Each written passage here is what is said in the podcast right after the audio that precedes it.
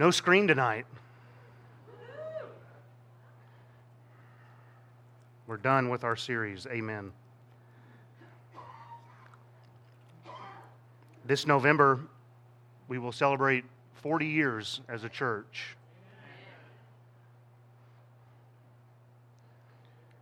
Sometimes it's easy for us to get tunnel vision and only kind of notice our little world. And, and I'm not saying it's bad. We just get in a routine and, and we just kind of. anyway, we lose, we can lose sight of the uniqueness of what God has done here.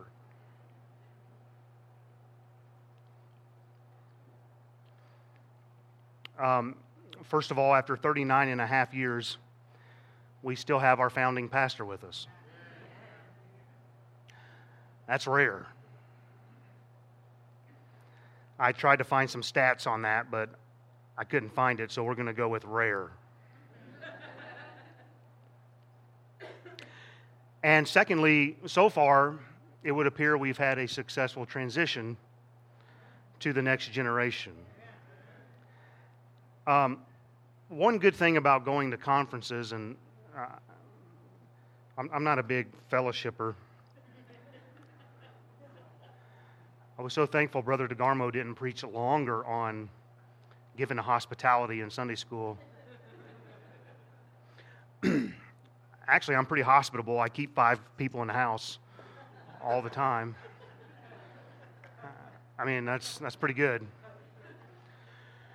Um, but when you go to some of these conferences, you get an opportunity to talk to other pastors. And uh, one pastor mentioned how the founding pastor stepped aside but had refused to give up control. And a church can't have two heads. A church divided against itself cannot stand. One pastor, and look, I didn't walk up and and say, let's have a conversation about this. The conversation found me because um, I don't talk. And so, in fact, I was having lunch, side note, I was having lunch all by myself off to the side, and uh, people came to my table. I guess they feel sorry for you. They think you're some kind of outcast reject. And uh, Brother Mitchell, I miss the days of being able just to exit stage right. Um, yeah, he's a man after my own heart. But anyway, um, y'all may not know this, but in Sunday nights, I'm telling you, but it, the pie in the face, we had to coordinate. Adam, we, we need you here around this time. and I'm just saying I miss those days. But anyway, one pastor uh, mentioned how several pastors, he was taking over after several other pastors had failed to take over from a guy who had been there a long time. Um, they, these two scenarios where there was a failure on both sides, there was a failure on the previous pastor on one scenario, failure on the incoming pastor or pastors in the other scenario. And I just want to say how thankful I am for how things have gone here. It takes humility by both men. Uh, it takes the founding pastor to be humble enough to fully support the new pastor and let him lead and it takes the incoming pastor being humble enough to do all he can do to honor the previous pastor. And for some reason, many new pastors come in and they feel the need to beat their chest and stomp the floor and say, This is the way it's going to be. I'm the new sheriff in town.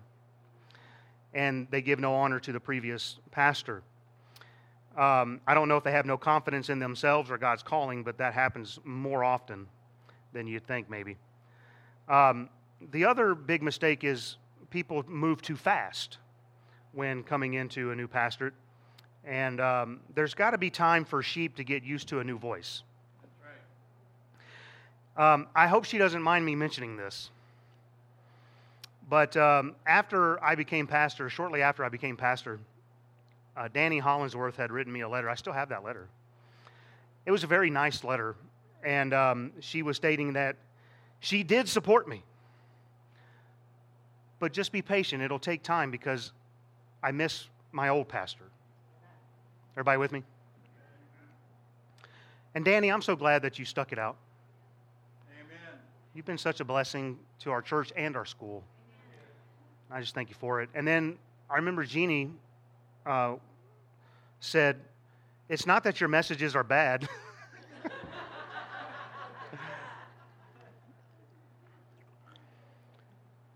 she said, But I've been listening to Preacher for 50 years, and it's just hard hearing a new voice up there. Um, and I'm kind of glad she stuck it out. Amen. if, if, you're, if you're a new one around here and you didn't have time listening to Pastor Williams, uh, God bless you. Because if you had been here, you'd realize how inadequate I am uh, for doing this. But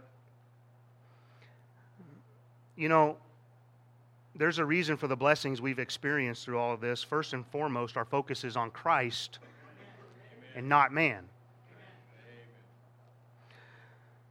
But we cannot discount man's role in it. It took a great pastor in Wayne Williams directing our hearts heavenward. And then it took the reception our reception of that message. You can have the best preacher in the world, but if the, pre- if the people don't receive it,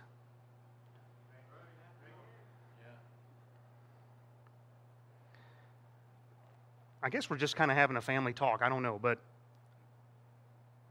I just want to say this don't take for granted what's happening around here. God's been very good to us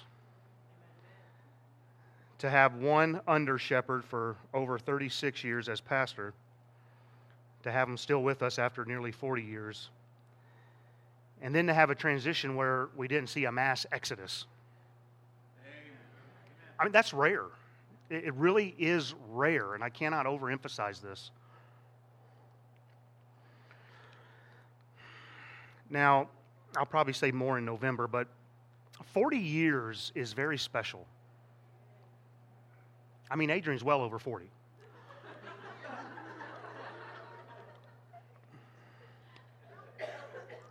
Huh? You well to me, girl.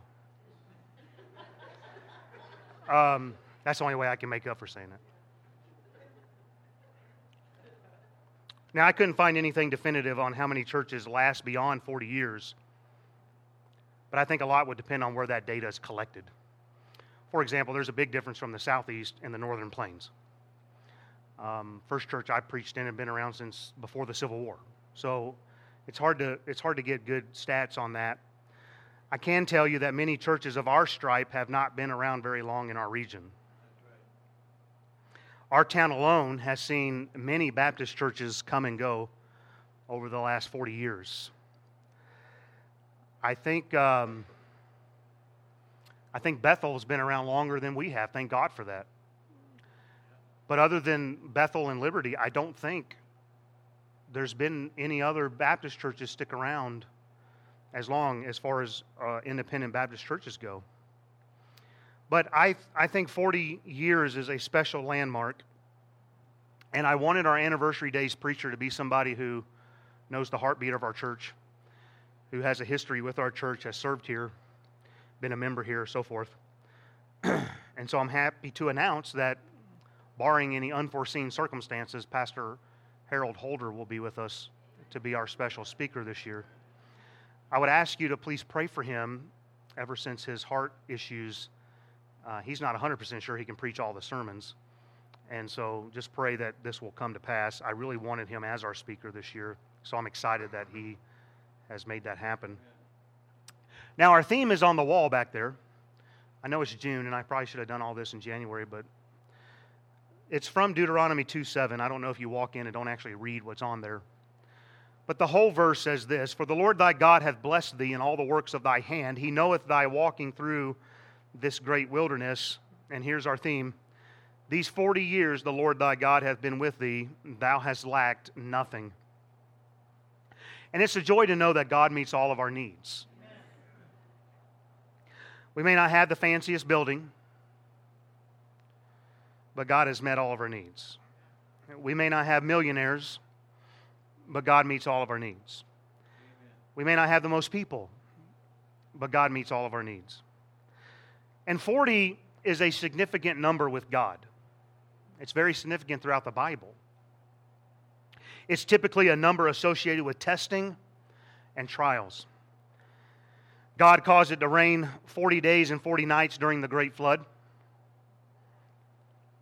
God caused, or excuse me, after the ark rested at the end of the flood, 40 days after it rested, Noah opened the window and sent the raven out. Moses' life was 40 years in Egypt, 40 years in the backside of the desert, and then 40 years in leading the children of Israel through the wilderness. Twice, Moses spent 40 days and 40 nights on top of the mountain. The spies searched out the promised land for 40 days. Goliath taunted Israel for 40 days. In Judges chapter 13, the children of Israel once again did evil in the sight of the Lord, and God gave them 40 years of oppression by the Philistines. Jonah's message to Nineveh was you need to repent. You got 40 days, or the city would be overthrown. Jesus was led by the Spirit into the wilderness for 40 days and 40 nights to be tempted of the devil. Jesus was seen 40 days from his resurrection to his ascension. There are many other examples that I won't mention. Sometimes after one of these 40s, there's a great trial or some kind of a judgment. For example, when the spies went into the land for 40 days,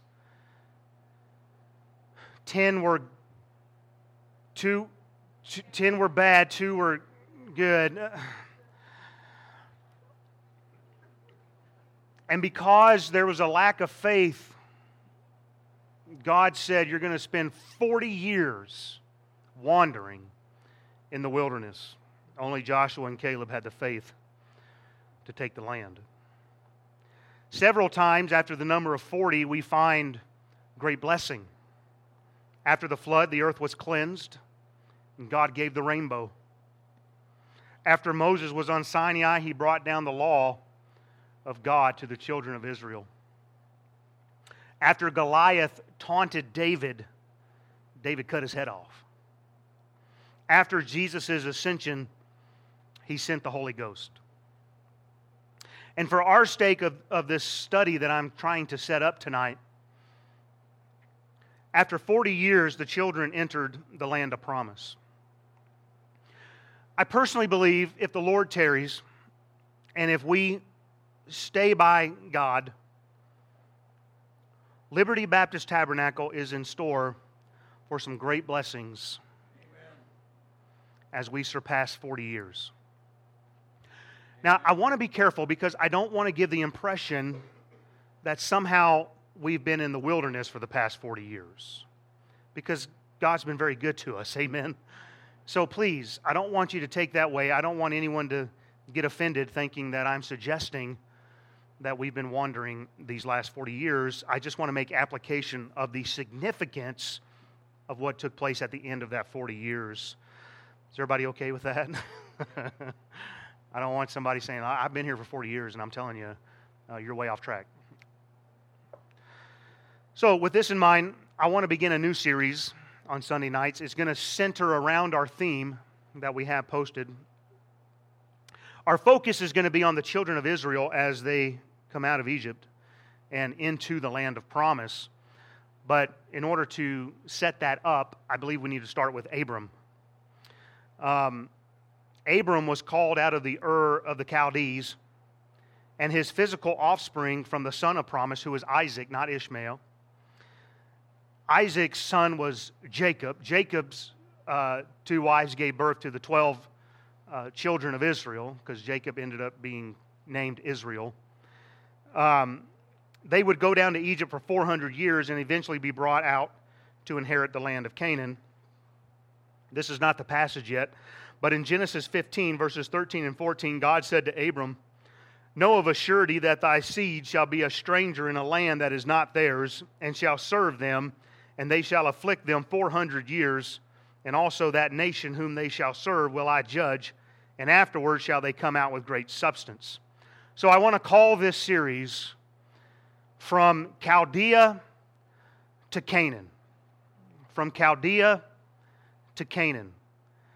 I don't have the series outlined. I don't have it mapped out. I don't know where we're going to go. I don't know how long we're going to spend. I don't know how deep we'll go.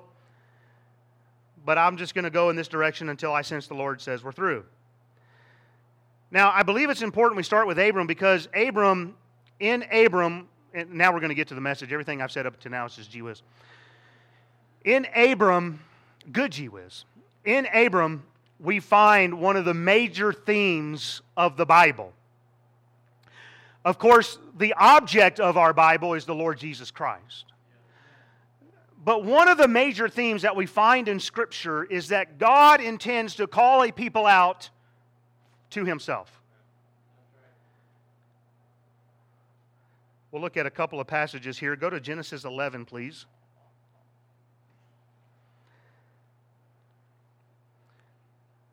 God is going to call Abram unto Himself and we'll begin to watch this unfold in chapter 11. and if you'll look with me, beginning in verse 27. Now, these are the generations of Terah. Terah begat Abram, Nahor, Haran, and Haran begat Lot. And Haran died before his father Terah in the land of his nativity in Ur of the Chaldees. And Abram and Nahor took them wives. The name of Abram's wife was Sarai and the name of Nahor's wife was Milcah, the daughter of Haran, the father of Milcah, and the father of Iscah. But Sarai was barren, she had no child. And Terah took Abram his son, and Lot the son of Haran, and uh, his son's son, and Sarai his daughter in law, his son Abram's wife. And they went forth with them from Ur of the Chaldees to go into the land of Canaan. And they came unto Haran and dwelt there. And the days of Terah were two hundred and five uh, years, and Terah died in Haran. In verse 31, there, it seems as though Terah is the one who received the command and is kind of leading this outfit out of Ur of the Chaldees. But we'll see here in just a second in the next chapter, God speaks the command to Abram to leave. I believe honor here is being given to Terah because he is the patriarch of this group. But the point in reading this is to emphasize Abram's beginnings were in the land of the Chaldees. And this is very important for several reasons, as we'll see as we progress. If you look at chapter 12, now the Lord had said unto Abram, Get thee out of thy country and from thy kindred and from thy father's house unto a land that I will show thee. And I will make of thee a great nation, and I will bless thee and make thy name great, and thou shalt be a blessing. And I will bless them that bless thee, and curse him that curseth thee, and in thee shall all the families of the earth be blessed. So Abram departed as the Lord had spoken unto him, and Lot went with him, and Abram was seventy and five years old when he departed out of Haran. And Abram took Sarai, uh, his wife, and Lot, his brother's son, and all their substance that they had gathered, and the souls that they had gotten in Haran, and they went forth to go into the land of Canaan. And into the land of Canaan they came. There was a progression we see here of Abram's departure. He first leaves Ur, or if you're a texter, you are.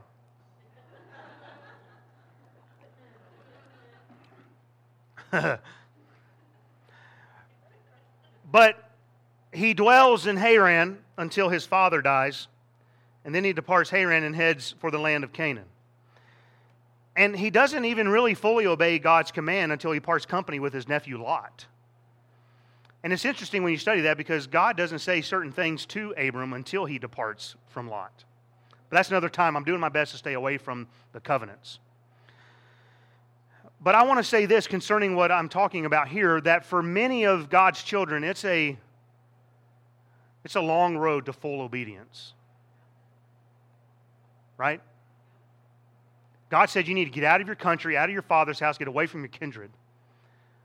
They go from Ur to Haran. Wait a while till the father dies, and dies, and then they move, but he still has Lot with him. And then it's not till later that they depart company from Lot. And sometimes it's hard for us to leave our old life behind. But it's a journey that God intends all of his children to take. Next, we read in Genesis 15 7. And he said unto him, I am the Lord that brought thee out of Ur of the Chaldees to give thee this land to inherit it. Now, we need to get some things out in the open here as we kind of set the table for the series, but Um, first, we see God calling a people unto himself in Abram. Where did Abram come from? We just covered it. He came from the Chaldees, right? Ur of the Chaldees. Um, the Chaldeans, when you read scripture, were part of Babel, the Babylonians. We see that throughout the Old Testament. Uh, you can see it real clearly in Daniel. And I believe this is important now. But God was calling Abram out of Babylonianism. He was calling Abram out of the Babylonian system. He was calling Abram out from worshiping the Babylonian gods. And I want you to get this point, and I need you to stay with me because it's all going to make sense in just a moment. Uh, but Abram was not a Jew. Let me blow your mind even further. Abraham was not even an Israeli. Uh, he was specifically called a Hebrew. In Genesis 14 13. We won't go there.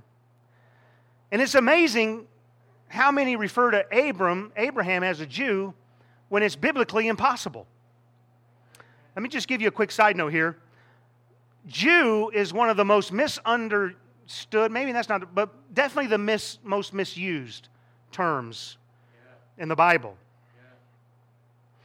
The Jews are, this is important, trust me, the Jews are specific to the children and the tribe of Judah. Later on, it would be specific to the house of Judah, which consisted of Judah and Benjamin. So technically, the first Jews were Judah's children. Everybody with me? And, and, and here's the thing Abram just doesn't show up out of nowhere. God didn't just form him from the dust of the ground and breathe uh, life into him and say, Congratulations, you're now a Jew. He had to come from somewhere. He came from the Chaldees. He was a Chaldean. And I'm just, I'm just trying to really push this point that God was calling this people, it started with Abram, out of something and into something. Right? Um, he wasn't born a Jew, yet you can do a simple internet search like I did this afternoon and you'll find that most people will tell you the very first Jew was Abraham. But the problem is, this isn't rightly dividing the word of truth. Well, here's my point. If Abram was not a Jew, and if he was a Hebrew, what does Hebrew mean? right? Has anybody ever studied this? I don't know. Well, not you, preacher.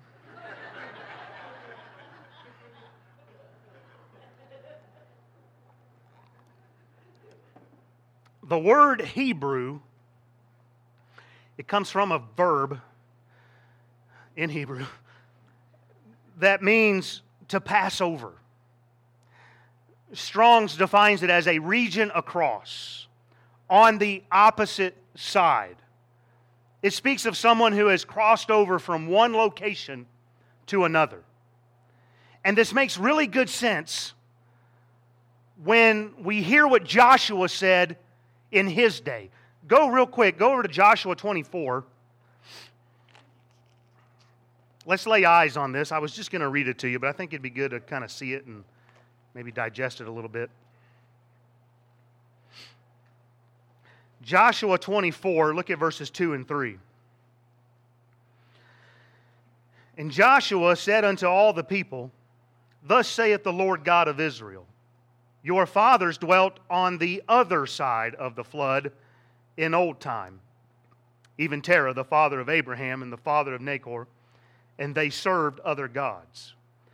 And I took your father Abraham from the other side of the flood and, laid, and led him throughout all the land of Canaan and multiplied his seed and gave him Isaac. And I don't know if you see what's happening here but there were those who once dwelt on the other side. Do you see that? There were those who dwelt on the other side of the flood. They served their idols, they served other gods. But it says here that God took Abram, Abraham, excuse me, from the other side and into Canaan.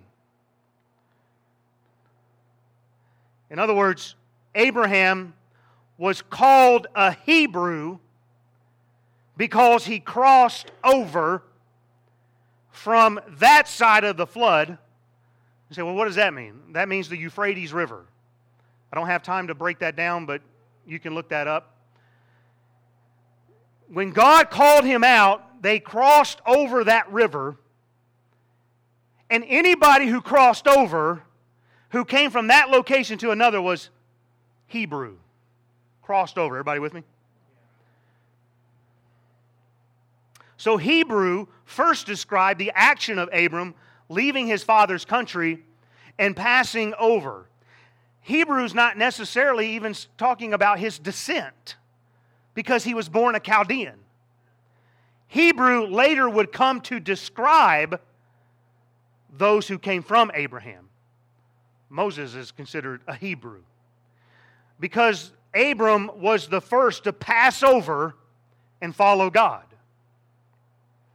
and I believe the picture is clear, as God was beginning to bring a people out for himself, they would listen now, they would have to leave their old life behind. And, and as they left their old life behind, they would have to leave their old gods behind. And they would have to pass over into a new land where they would serve a new God God Almighty. Is everybody with me so far? God called Abram out of Babylon, out of idolatry, and into a relationship with himself. Now let's connect this to us. What is a church? Well, the word for church means a called out assembly. Jesus started the first church Boy, we could have fun with that debate. I'll just give you my, my take on it. Jesus started the first church when he walked up to the first 12 and said, Follow me.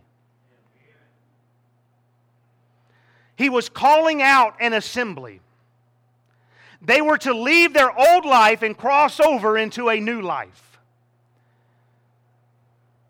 He goes up to the fishermen and they leave their nets. He goes up to the tax collector and he walks away from his pension. Everybody with me? Follow me. But what is it that God wants us to come out of in this church age? Well, would it not be the Babylonian system?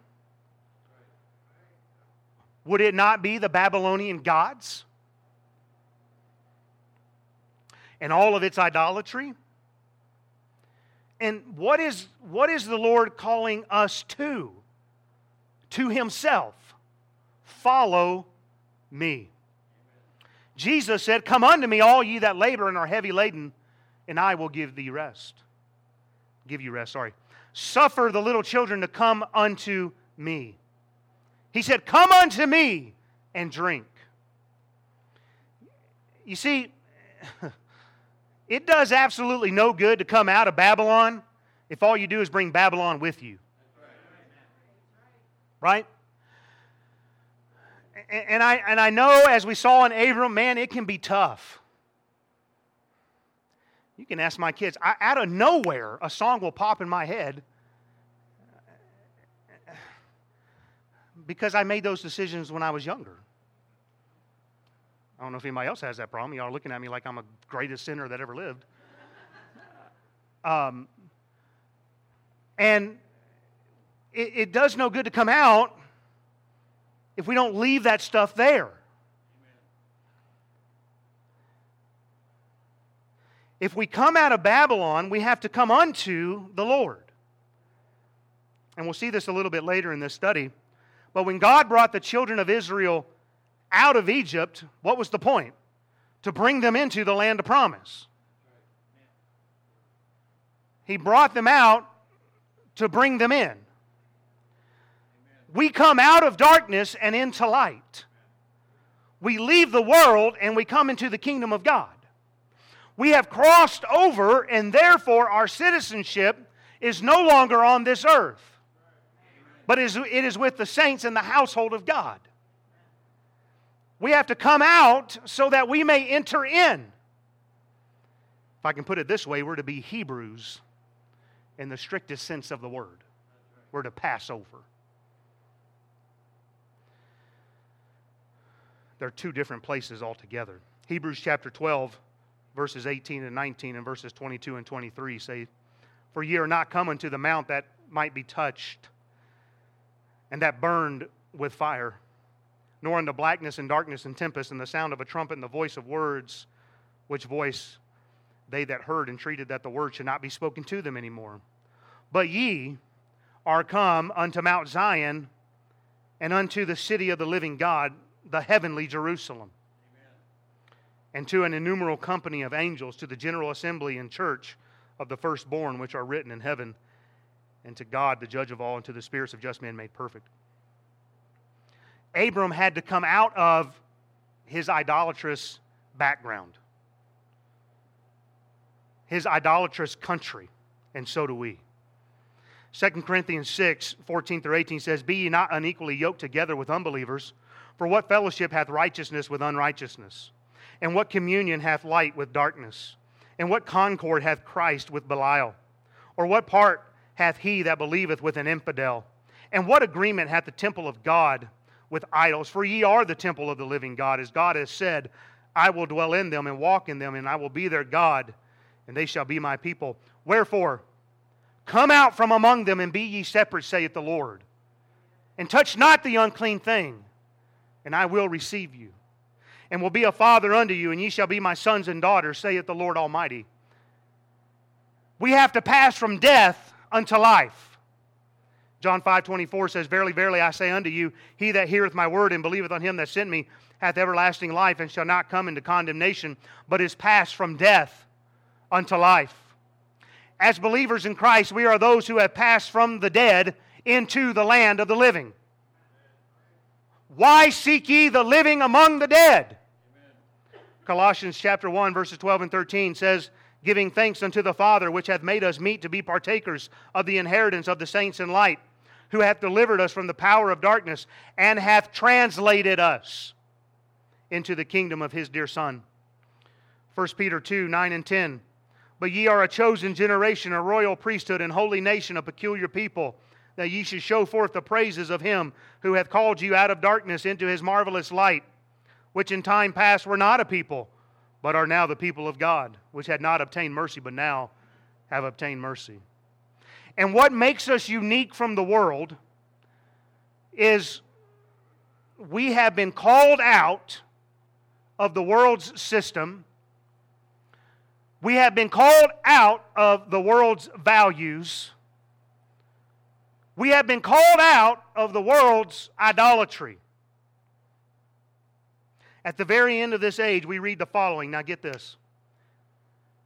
Revelation 18, verses 1 through 4. And after these things, I saw another angel come down from heaven, having great power, and the earth was lighted with his glory.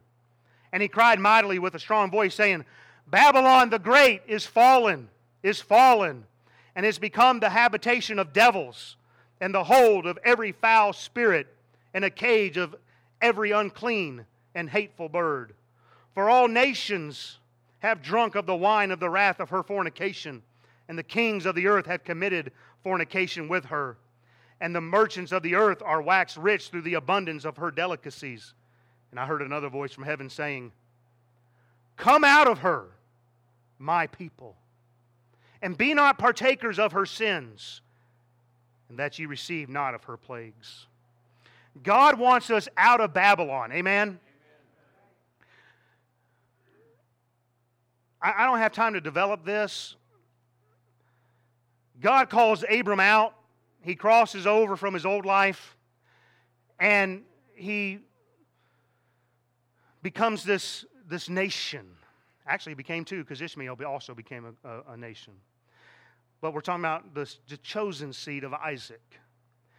And, and, and he becomes this nation. He, he, came out of, he came out of the Chaldees, he came out of that idolatry. And, and yet, as we watch Israel unfold through the pages of the Old Testament, we find them time and time again going back to idolatry, yeah. going back to that Babylonian system, going back to those gods.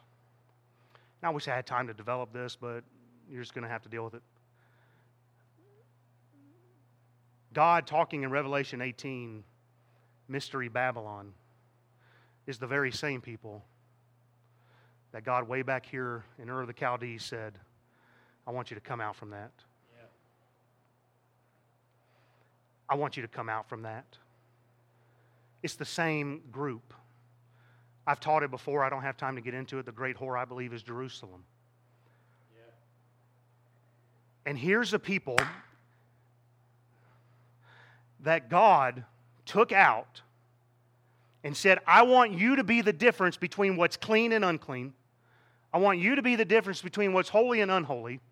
I want to put a difference in you and the other nations, right? And, and, and in you, the world's going to know that there's a God in heaven. That was the point. But they go back and they go back and they go back until eventually God says, Look, you better come out of her, my people, and not be a partaker of her plagues because judgment's coming. But, but here's where I want to go with this. We've been here now for almost 40 years. Amen. We better be careful. Amen. Because if it can happen to Israel, it can happen to Liberty Baptist Tabernacle. And we can be a people that understand that we have crossed over, that we have passed over from an old life into a new life, and that we have said goodbye to Babylon, that we've said goodbye to that system and those gods, and we're not worshiping them. But if we're not careful, we can slowly let compromise enter in. We can slowly let Babylon get a toehold, a foothold, a stronghold. And the next thing you know, we've compromised to the place where God is saying, You better come out of her. And I don't know about you, but I didn't come here to fail. I didn't come here to say, uh, sorry, Pastor, all your effort was for nothing. I want this church to be here, to be thriving, to be strong, to be strong doctrinally when the Lord comes back. Amen. And that's going to take a group of people. I'm talking to the Sunday night faithful that will look at the world and will say no. I will not be partakers with you. I will not worship your gods. I will not bow down to your system. Amen.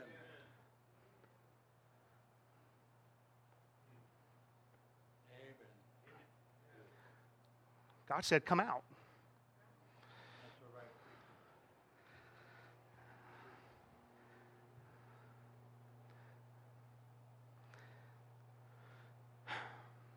How are you doing tonight? This is so important. Do you still have a foot in Babylon? I mean, are you living right up to the edge of where you crossed over?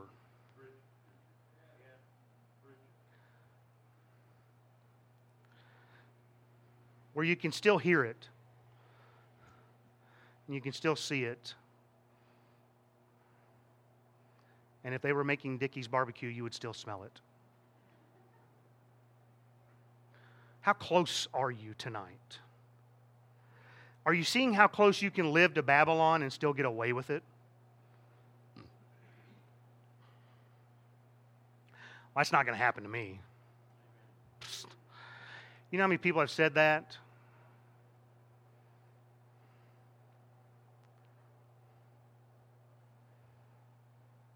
Leaving Babylon and coming to God is what makes a peculiar people, but you have to fully cross over. This is what makes Liberty Baptist Tabernacle possible. And this is what will keep this body of believers continuing until the Lord returns. Keep compromise out of here.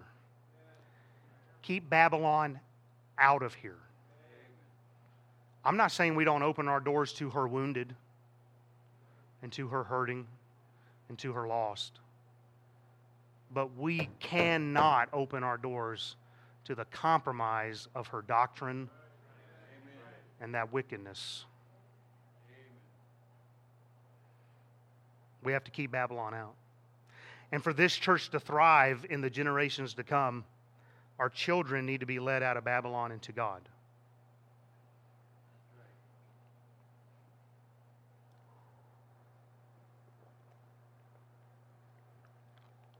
And may we not just be another church by name, but may we be God's representatives on this earth.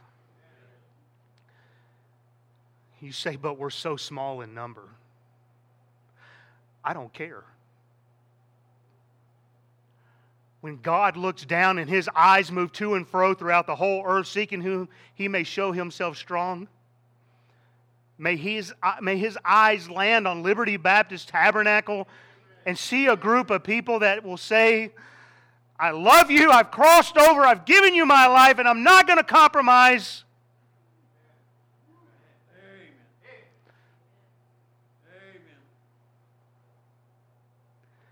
We need to be ambassadors for God. We need to show the world that there's a God in heaven, that there's a difference between clean and unclean.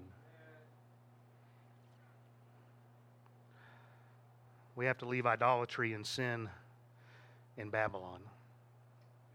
Have you passed over tonight? Have you left that land for God's promised land? Have you made the journey from Chaldea to Canaan? Let's pray. Lord, I pray you'd work in the hearts of your people now for Christ's sake. If there's any who have not left Babylon, don't even know what it means to be saved, may this be the night of their salvation. God, if there's some here who are walking a tightrope between Babylon and Canaan, I pray that you'd help them to just cross on over. To leave that life behind. To leave that wickedness. And to come unto you. We love you. Amen. Let's stand together, please.